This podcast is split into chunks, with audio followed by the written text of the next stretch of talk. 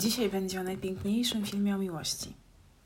Jest to Eternal Sunshine of the Spotless Mind, czyli Zakochany bez pamięci. Film zaskakuje nie tylko koncepcją zacierania trudnych wspomnień po rozstaniu, ale też świadomą walką o wspomnienia w niedostępnych zakamarkach pamięci. Dwie główne role to Kate Winslet i Jim Carrey.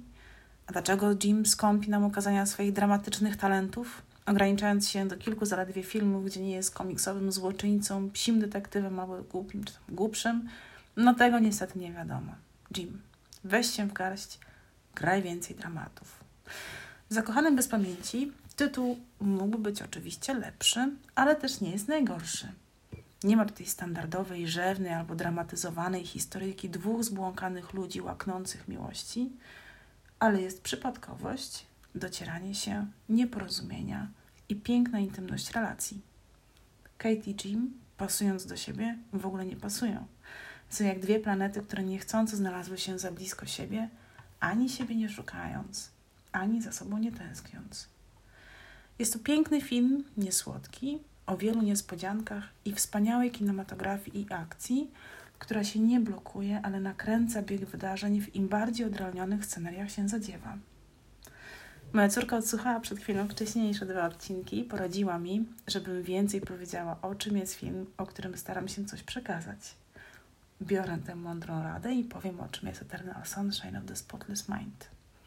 Joel spotyka Clementine, zakochują się, idą na lodowisko, są szczęśliwi. Jedno dźwiga na barkach własną osobowość borderline, drugie osobowość unikającą. Rozstają się, co jest nieuniknione, po czym Clementine poddaje się zabiegowi wymazania Joela z pamięci, aby nie zmagać się z ciążącymi wspomnieniami.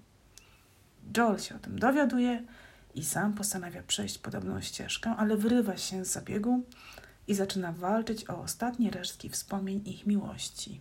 Dalej, dalej w filmie tylko więcej twistów i szczególnie oczywiście w temacie miłości, której nie można uniknąć. Kate Winslet i Jim Carrey to nie jedyne intensywne postaci w filmie.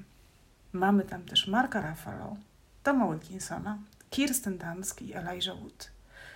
Taka obsada, kochani, tylko w filmach sprzed 20 lat, bo ten jest z 2004.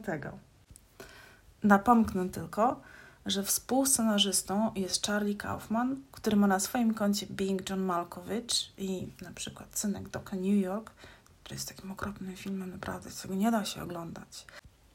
Ale dzięki Kaufmanowi możecie się spodziewać po zakochanym bez pamięci sporej dawki niedorzeczności i swobody twórczej. W internetach jest sporo porad, czy oglądać film po rozstaniu i w ogóle o co chodzi z tym przydługim tytułem. Dla ciekawskich polecam wyszukiwarkę, a wszystkim, którzy lubią na afekt patrzeć z dystansu, choć tak naprawdę z bardzo bliska, polecam ten pięknie zagrany film o miłości.